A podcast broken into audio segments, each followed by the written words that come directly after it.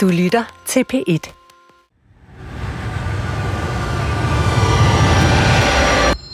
Velkommen i mørket. Det mørke, man kan blive suget ind i, uden nogen form for forberedelse. Det mørke, som det kan være virkelig svært at slippe ud af igen. Du lytter til Depressionsradio. Lige nu om en kringlet bjergsti, der hedder Vejen Frem. Om langsomt at få det bedre, selvom man kan falde i en sprække hister her. Jeg hedder Anne Kær, og jeg fortæller om mine egne erfaringer med en række depressioner. Det gør jeg, fordi det er svært at snakke om, og det er svært at forstå. Og det bliver nemmere, hvis vi deler historier med hinanden. Jeg får også selskab af andre, som deler ud af deres erfaringer. Der er både lette og svære depressioner, og der findes alle mulige forskellige måder at reagere på dem.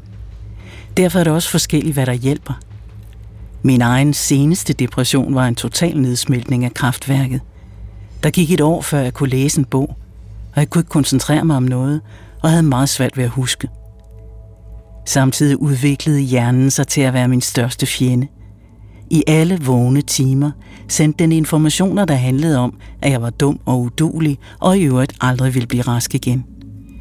Fordi jeg ikke kunne gå på arbejde, havde jeg virkelig mange timer alene sammen med min hjerne og dens negative programflade hver dag.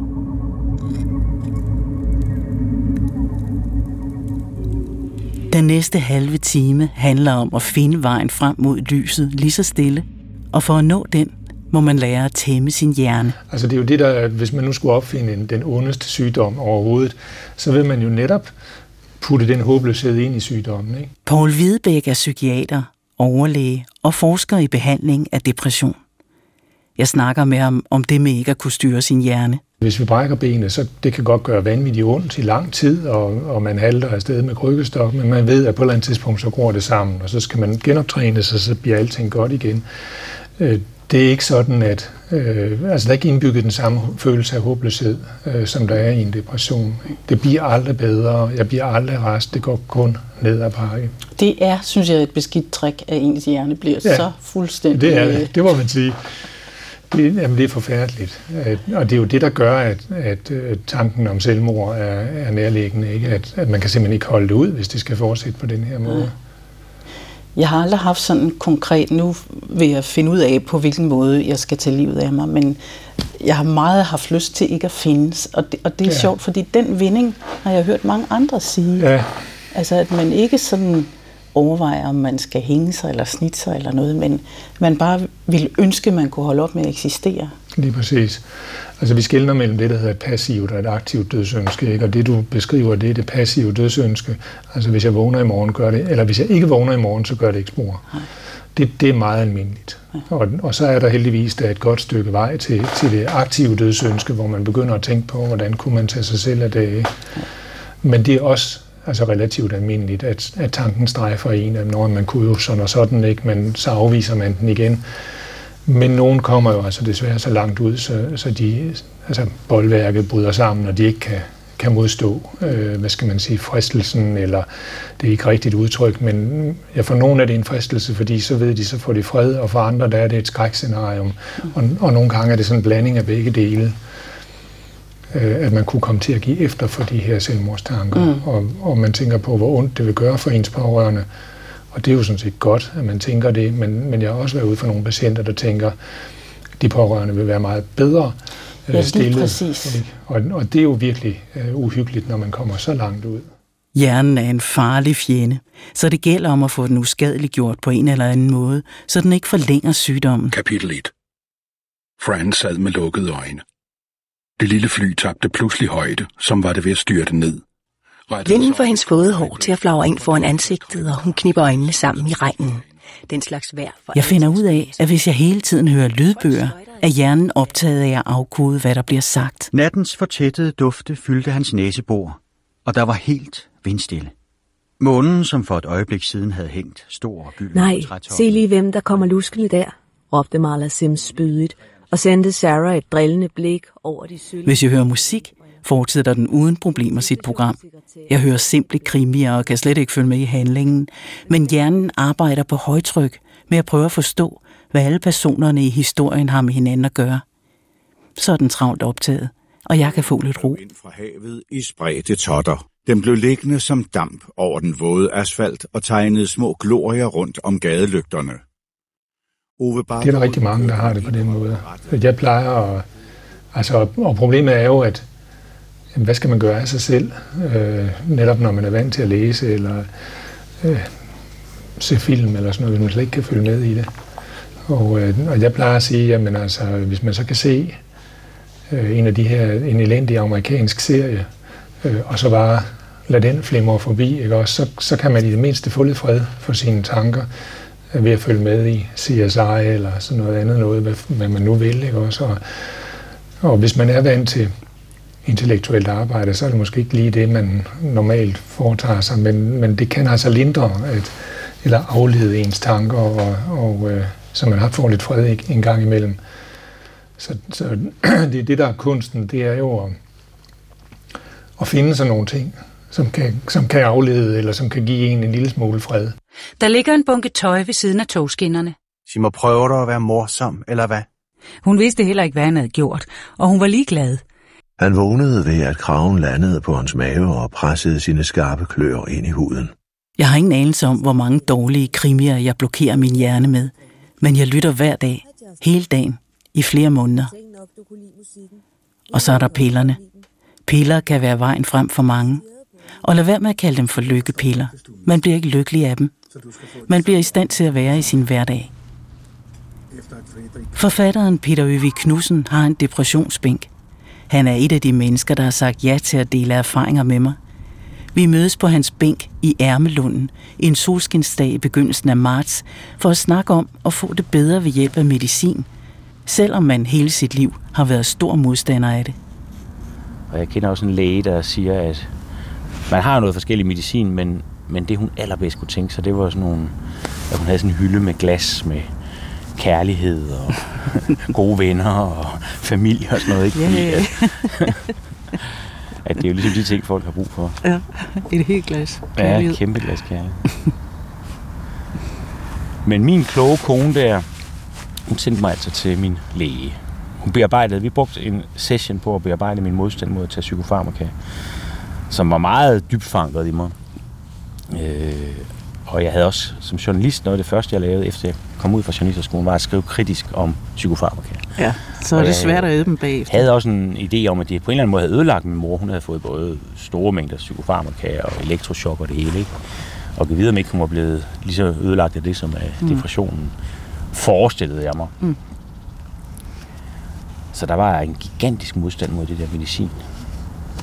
Øh, og den lykkedes det hende altså faktisk at bryde så meget igennem, og især det der med, at jeg havde børn, og godt kunne mærke, at mit overskud til dem... Øh, der var ikke meget overskud i de der deprimerede perioder, og hvordan ramte det dem, fik mig så til at træske op til lægen og få noget, noget øh, det vi kalder, man kalder lykkepiller, som først havde en forfærdelig virkning på mig. Og det skal man så lige vide, at det kan have. så man får det meget værre i en periode. Øh, Øh. Hvordan fik du det? Jamen, der, der, det er jo ligesom om, at i forvejen er jeg blandt andet ramt ved ikke at kunne sove om natten. Mm. Og det blev værre. Altså, jeg blev ligesom øh, endnu mere urolig og restløs og måtte flytte ud af, af et fælles soveværelse for ikke at forstyrre min kæreste så meget. Og, øh, og fik sådan en decideret, øh, eller meget tæt på sådan en egentlig angstlignende tilstand, som jeg heller ikke var en del af min depression i forvejen. Og da jeg så ringede til lægen, så sagde han, at det, det var jo en kendt bivirkning, men hans holdning var, at det skulle man ikke gøre for meget ud af, fordi at det kunne ligesom godt forstærke den uheldige bivirkning, hvis folk havde fået det at vide. Jeg tror nok, jeg ville have foretrukket at, og, øh, at vide det. Og have været advaret. Og så sagde han, at der, var jo, der er også simpelthen selvmordsrisiko forbundet med det i den periode, der, hvor virkningen ligesom går i gang. Øh, så hvis jeg begynder at få selvmordstanker, så er det direkte på psykiatrisk skadestue. Så bliver du rigtig glad for pillerne. det, er, det er bare vejen frem. ja, så blev jeg altså tænderne sammen, og så begyndte depressionen at forsvinde. Og jeg er faktisk aldrig blevet sikker på, om det er pillerne, der gør det. Øh, det er det jo nok. Og jeg er jo blevet ved med at tage det i perioder. Øh, fordi at de formentlig virker. Men jeg har nu så også prøvet den sidste gang, jeg blev... Den sidste depression, jeg havde, den kom, selvom jeg var i behandling med den medicin. Ja. Så derfor har jeg det sådan lidt, jeg ved faktisk ikke, om det virker. Nej, altså det har jeg også prøvet. Så blev jeg sat op i dosis. Altså, der var en psykolog, der sagde, at det, at det var, den forrige depression var helt underbehandlet, ja. og øh, at det var alt for lidt medicin, jeg havde fået. Så blev jeg sat op, og så blev jeg rykket over på nogle andre piller. Og så kørte toget igen. Jamen, Men, jeg, jeg fik også andre piller. Jeg tror, den, den, den, den seneste depression, der i... Har det været i 13? Eller 14? Det har nok været i 13. Det var det meste af, af det år. Og i løbet af sommeren, der var jeg ellers, jeg havde ligesom droppet det der med terapi, fordi det havde ikke haft nogen virkning. Og til gengæld havde, var der sådan noget medicin, der før virkede. Det virkede så ikke længere, den medicin, jeg plejede at få. Og så begyndte jeg igen at opsøge, forsøge at opsøge noget hjælp. Øh, og der kom jeg så til en, en psykoterapeut, der sådan havde fået meget anbefalet, som havde en lang samtale med mig, så sagde han, du kan ikke, altså du har, du har fået al de terapi, der kan ligge på dig. det, det, det der, det er en, øh, det er en medicinkrævende depression, du har. Og jeg kender simpelthen den mand, der ved mest om, om depression og, og øh, psykofarmaka i Danmark. Og så fik han mig ind hos Jes Gerlach, som er en psykiatrisk overlæge, der har været på Sankt Hans i mange år. Og, og, og der var det særlige ved, da han sagde Jes Gerlachs navn, at da jeg som ung journalist på Månedsbladet Pres skrev en masse kritiske artikler om psykofarmaka, der var Jes Gerlach en af de to toneangivende psykiater i Danmark, som vores kampagne på en eller anden måde var vendt imod. Altså det var i hvert fald vores ideologiske modstandere. Det var Jes Gerlach fra Sankt Hans og Tom Bolvi på Rigshospitalet. Så nu blev jeg altså simpelthen sendt til den mand, som, som du har skældt rigtig meget ud. Som var min øh, journalistiske og ideologiske modstander i mine unge år. Det var en meget mærkelig gang indtil hans konsultation på Østerbro. Så du var klar optimist der. Det skal nok gå alt sammen. Der var ikke meget optimisme at spore. Så var han jo altså en ældre herre, altså langt over pensionsalderen. Og så havde han forstand på det der medicin, det må man sige. Og det vil sige, at han sad lidt sådan som en, ja, enten kan man kalde ham en troldmand, eller også sådan en, øh, en kemiker med en masse kolber, der står og bobler med væsker i blå og røde farver. Det havde han selvfølgelig ikke, men han præsenterede de der forskellige muligheder for medicin, og hvordan de virkede, og hvad bivirkninger de havde, og hvad, hvordan de virkede rent faktisk på, sådan biokemisk på hjernen, og, og så forklarede han, at der, man kunne kombinere ting, så man fik noget af det og noget af det. Og så sad han, vi efter og snakkede os frem til nogle forskellige kombinationsmuligheder, der kunne være interessant at prøve i mit tilfælde. Og på et eller andet tidspunkt, så skulle jeg ligesom selv til at vælge mellem tre muligheder. Og så kunne jeg bare mærke, at der var en af mulighederne, som han sådan, ligesom på en eller anden måde kunne mærke, at han havde lidt mere hjerte for. Så sagde du, du er ret vild med den der... Ja, det måtte han sige. Det var noget nyt, og det var egentlig ikke noget, man brugte. Øh, og det var faktisk heller ikke... Altså, en af komponenterne er ikke noget, man bruger mod depression, som set. Men den havde han altså fundet ud af, den kombination, den var der nogen, der virkelig... Der var ligesom, at man fyrede alle kanonerne af, som man sagde. Uh. Og der skete det mærkelige, at da jeg forlod ham, der synes jeg allerede, jeg havde det bedre. Inden jeg havde taget hans fantastiske Han må have været overbevisende, når man tænker på... Altså. Der var et eller andet ved sådan en lidt lejende tilgang til det der med, hvordan man kunne skyde. Altså det hele handlede om at skyde nogle gode signalstoffer i gang i hjernen. Ikke? Og hvordan, hvordan kunne man skyde mest muligt? Starte det største fyrværkeri i hjernen. Og øh, så det havde altså faktisk en psykosomatisk virkning alene det at møde ham. Og så begyndte jeg så også at tage hans medicin, og det har jeg så gjort siden, og jeg har ikke haft depressioner i de to-tre år, der så er gået. Jeg ved stadigvæk ikke, om det virker.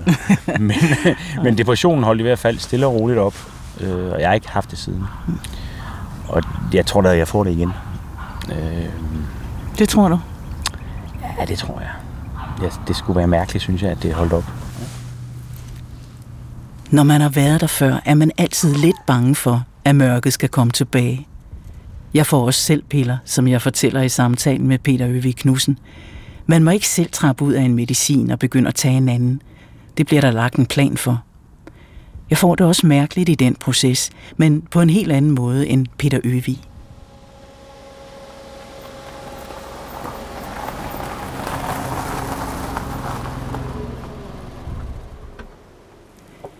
Jeg tager ud i vores sommerhus, for ikke at være alt for mærkelig derhjemme. Også fordi det er en lettelse at være alene, så er der ingen forventninger, ingenting man skal tage stilling til eller svare på. Jeg skal følge planen med hver anden dag at spise mindre og mindre af den gamle medicin, holde en lille pause og så langsomt tage mere og mere af den nye medicin. Undervejs i processen bliver det rigtig mærkeligt. Pludselig er der klare tegn på, at jeg ikke er alene i sommerhuset. Der går mange timer med at sove, og en dag, hvor jeg vågner og er sulten, går jeg ud i køkkenet for at spise de to sidste boller. Tænker jeg ikke gider redde min seng. Jeg skal jo i den igen om lidt. Men da jeg vil fiske bollerne frem af køkkenskuffen, er de spist. Og da jeg kommer tilbage til min seng, er den ret. Jeg bliver virkelig bange, og min første tanke er, at der er flyttet en psykopat ind i huset, som prøver at gøre mig skør. Jeg tager bilnøglerne og kører ud af indkørslen op på vejen, hvor jeg parkerer, så jeg kan holde øje med huset. Det er rigtig kedeligt. Der sker ikke andet, end at ilden går ud i brændeovnen. Men jeg får tid til at vågne ordentligt og minde mig selv om, at der sker ting og sager i min hjerne lige nu. Jeg er stadig ikke helt tryg ved tanken om psykopaten, så jeg begynder at hænge post-it-sedler over det hele. Sidste cola drukket 17.15. Fordør låst kl. 22.20. Uret seng.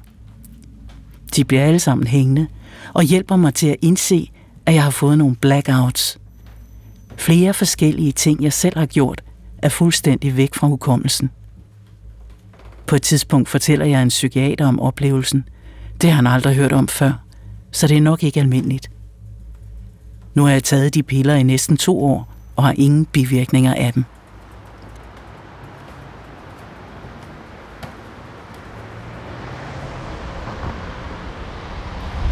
Forfatteren Annelise Mastran Jørgensen havde flere depressioner som barn og ung. Hun var ikke interesseret i at få piller. Vejen frem var at tale. Tale om liv og død, angst og kaos og alt det midt imellem. Men der var bare ikke nogen at tale med. Som barn kom hun for første gang på den gamle psykiatriske afdeling ved Rigshospitalet i København, selvom den slet ikke var gearet til at tage sig af børn. Der møder jeg hende, uden for de gamle bygninger, en meget kold januardag. Ja, jeg skulle have ventet med at lave de her programmer til gang i maj. Ellers. Så har vi glemt, hvordan det er ved at deprimere. kan du huske, hvordan det var at komme derind? Ja, altså? det kan jeg godt huske. Altså, jeg var her, dengang jeg var knap 13, og så har jeg været her, da jeg var 16-17 år, og så igen i starten af 20'erne, indtil jeg sagde, nu er det nok. Øh, jeg kan tydeligt huske det. Jeg kan huske det fra alle gangene. Og jeg kan huske, øh, det er den samme psykiater, jeg kom hos, at han sådan jokede med, dengang jeg var sådan ung voksen, at han havde aldrig haft en, øh, en, en patient, som, som virkelig ikke havde sagt noget. For jeg sagde altså virkelig ingenting. altså på sagde, sagde jeg ikke noget. Jeg sad seance til seance, jeg havde min mor med, hvilket også var på en måde intimiderende. Det var ikke trygt. Ja. Altså, det, i den situation var det bare akavet. Og jeg sagde ingenting. Men jeg kan tydeligt huske det, fordi jeg havde udviklet dengang noget, som jeg siden har brugt ofte, hvis jeg keder mig og har ligesom skulle holde ud og sidde et sted. Det var ikke, fordi jeg kedede mig, det var, fordi jeg synes, at det var ubekvemt. Det er sådan noget med at tælle ting. Så jeg har talt alle de her vinduer og vinduesfelter, og hvordan man lettest kunne udregne systemer, matematiske systemer, der kunne ligesom gange op, så man hurtigst muligt kunne overskue og tælle og sådan noget. Det var wow. det, jeg lavede. Det var simpelthen din eskapisme. Ja, det var det. og så kan jeg også huske nogle gange med, de sad og ventede ude på gangen, inden han havde tid, og så kom han sådan faren. Øh, og så var der sådan en, den lukkede afdeling var nede for enden af gangen. Så jeg kan huske en gang, hvor der var en anden på den anden side af døren, der gik helt amok. Altså, og, og vi blev sådan gennet ind og sat i et kontor, hvor vi kunne smække døren, hvis, hvis det skulle lykkes en person at slippe fri. Så det var sådan lidt vildt. Ja. Hvordan var det mørke, du var i, dengang du var ung? Kan du, kan du huske det, altså den periode, hvor man slet ikke rigtig kan noget? Ja, det var helt forfærdeligt, altså. Og det var meget pinefuldt, fordi jeg havde rigtig meget, øh, og det har jeg haft, øh, hver gang jeg har været deprimeret, at jeg har haft tendens til at blive det angst samtidig, der blussede helt vildt op. Og det fylder jo rigtig meget. Mm. Altså angst er jo sådan en ubehagelig onkel, der kommer og råber allerhøjst til familieselskabet. Så det fyldte jo rigtig meget. Dødsangst, tænkte rigtig meget på døden. Hvad meningen med det hele var, og det var svært at finde. Altså sådan en helt den store eksistentielle mening. Øhm, og det var meget, meget ensomt. Altså det var, det var virkelig, det er næsten det, jeg husker mest. Ensomheden og den der fuldstændig meningsløshed, og så at være helt forpinet af angst. Men altså ensomhed, fordi at, at du ikke turde snakke med nogen, eller fordi der ikke var nogen, du kunne snakke med? Der var ikke nogen, jeg kunne snakke med. Jeg kan huske en gang, der har jeg været ung, hvor jeg prøvede at forklare det. Men altså, jeg, det var jo ikke... Altså, hvis man ikke forstår det, så forstår man det jo ikke. Det er jo ikke ond vilje. Altså, det er jo ikke fordi, at man er et dårligere menneske af den grund, men der var ikke nogen, der forstod det. Øhm, det har så, nok været mere tabubelagt dengang. Det var mere tabubelagt, og så er det jo sindssygt at være der 12-13 år i begyndelsen af puberteten også, hvor jeg jo egentlig bare gerne ville være normal. Det ville jeg jo gerne. Og, og jeg var væk fra skole på det tidspunkt, tror jeg næsten i et halvt år måske. Øhm, og så kom tilbage efter den oplevelse, så jeg følte mig meget, meget anderledes. Jeg følte mig sådan øh, ældre. det var jeg nok også. Ældet. ja. Men altså, øhm, men havde du nogen fornemmelse af, hvordan øh, familie og venner oplevede dig, mens du var i mørket? Altså, jeg er ingen tvivl om, min mor har været meget bekymret, og hun har jo gjort det så godt, hun kunne. Der er ingen tvivl om, øh, hun har ikke anet, hvad hun skulle stille op, og så, så var det jo på sin vis rart at komme herind, fordi der var en, en psykiater, der var helt fuldstændig overbevist om, hvad der var det rigtige at stille op. Det virkede bare ikke. Men bortset fra, at det ikke vil, men man må give det en chance, altså hvis man ikke ved, hvad man skal gøre. Øh, min mormor, jeg var nede hos min mormor hver dag dengang, øh, jeg ikke kom i skole, så var jeg, jeg ville ikke være alene. Hun, øh, jamen, hun var meget øh, nænsom, men, men det var ikke en familie, hvor vi så talte om den slags ting, så jeg tror, de har været bekymrede i og for sig, og, men, men også prøvet at rubricere det som netop en, en, en sygdom, der gik over, og, og ikke symptom på noget andet. Og så har jeg en meget nær ven, som er min kusine, som jeg er vokset op sammen med. Og hun husker det meget tydeligt. Altså hun var meget, fordi jeg fik noget medicin, som fik mig til at svulme op. Og hun var enormt bange dengang, for at jeg skulle dø. Altså hun var simpelthen bange for, at, at jeg var syg på en måde, så, så jeg ville dø. Og, og, og hun har jo så heller ikke rigtig haft noget at tale med det om. Det er klart, det var sværere at tale om depressioner dengang. Men det er stadig et tabubelagt emne, siger psykiater Paul Hvidebæk. Ja, det er der flere grunde til. Altså, punkt 1 er, at folk kan ikke forstå det. Det, det er det korte svar. Ikke? Man kan ikke forstå det, hvis man ikke man har oplevet det eller haft det tæt på. Øh, og man, som jeg sagde tidligere, man prøver på at overføre sine egne erfaringer. Og det kan man ikke. Og det er dybt frustrerende. Mm. Ikke? Altså hvis man er gift med en, en kvinde, der har en depression, ikke, så, så, altså, så kan man ikke lade være med at sige, at du skal bare løbe en tur, eller du skal bare gøre sådan og sådan, eller se dog positivt på det hele, solen skinner og så videre. Og det er dybt frustrerende, at det virker ikke. Og det er frustrerende for begge parter, skulle jeg hilse at sige. Så, så øhm, det, det medvirker til at og, øh, hvad hedder det, øh, gør det her tabu værre. Ikke?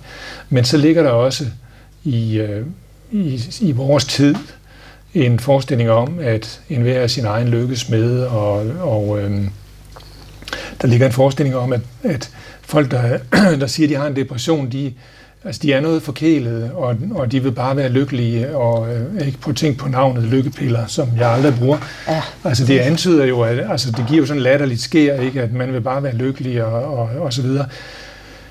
Og det er der jo folk, altså også psykologer og, og lærte mennesker, der har givet udtryk for i, i den offentlige debat, ikke også? Og, og det, synes, det kan da ikke være særlig rart at, at, at læse det, øh, når man har en sygdom, der, der faktisk er ved at slå en ihjel, og så får man at vide, at det er bare fordi, man er forkælet og vil være lykkelig, og livet gør ondt og sådan noget, ikke? Jamen, altså hvad skal man bruge det til?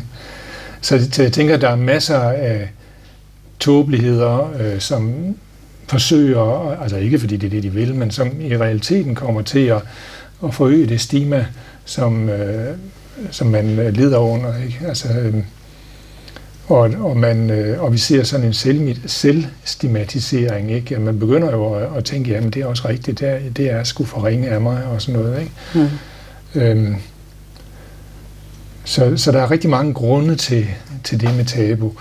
Og så er der sådan den helt overordnede grund, og det er, at psykisk sygdom er ekstremt skræmmende og, og for, for mennesker, som ikke øh, ved noget om det, som end også for os andre. Men altså, det er særligt slemt, når man ikke ved noget om det, og, og, man, og det at miste forstanden, ikke, som det hedder på dansk, ikke, mm. det, det står for os som det ultimative skræmmende.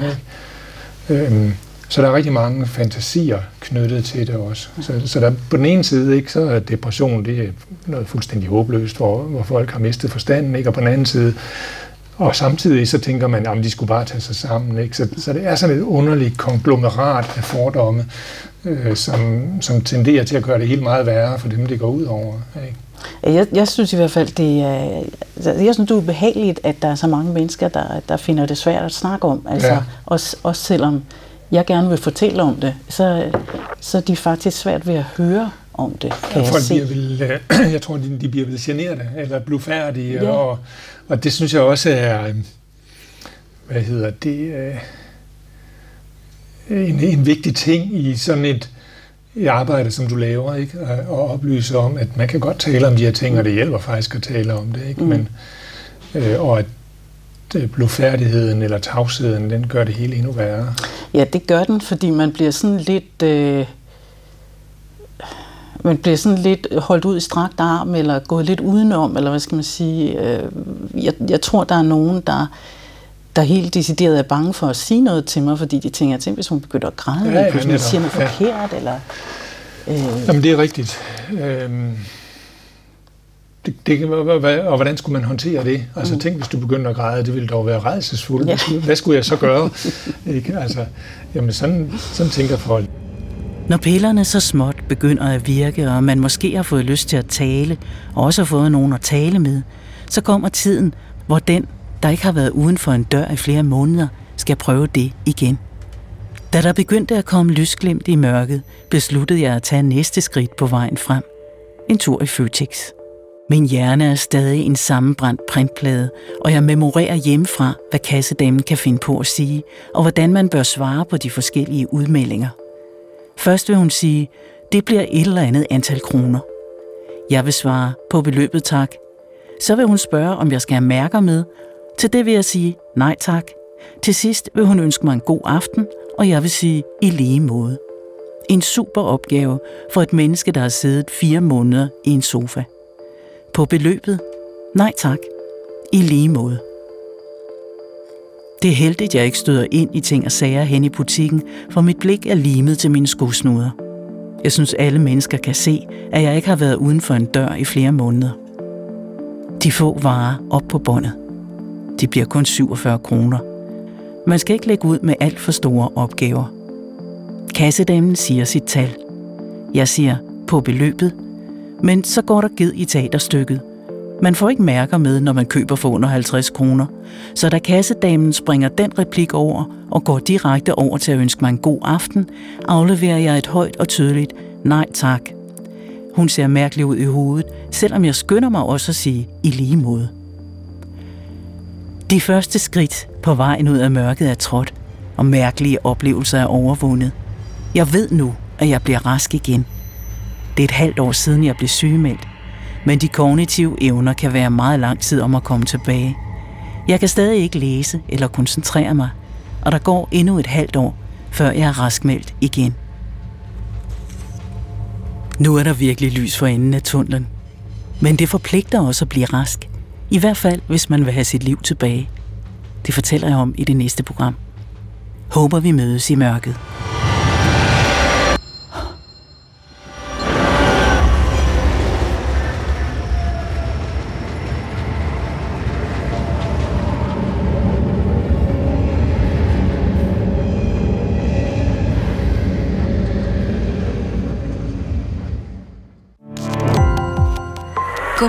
Opdagelse i alle DR's podcast og radioprogrammer. I appen DR Lyd.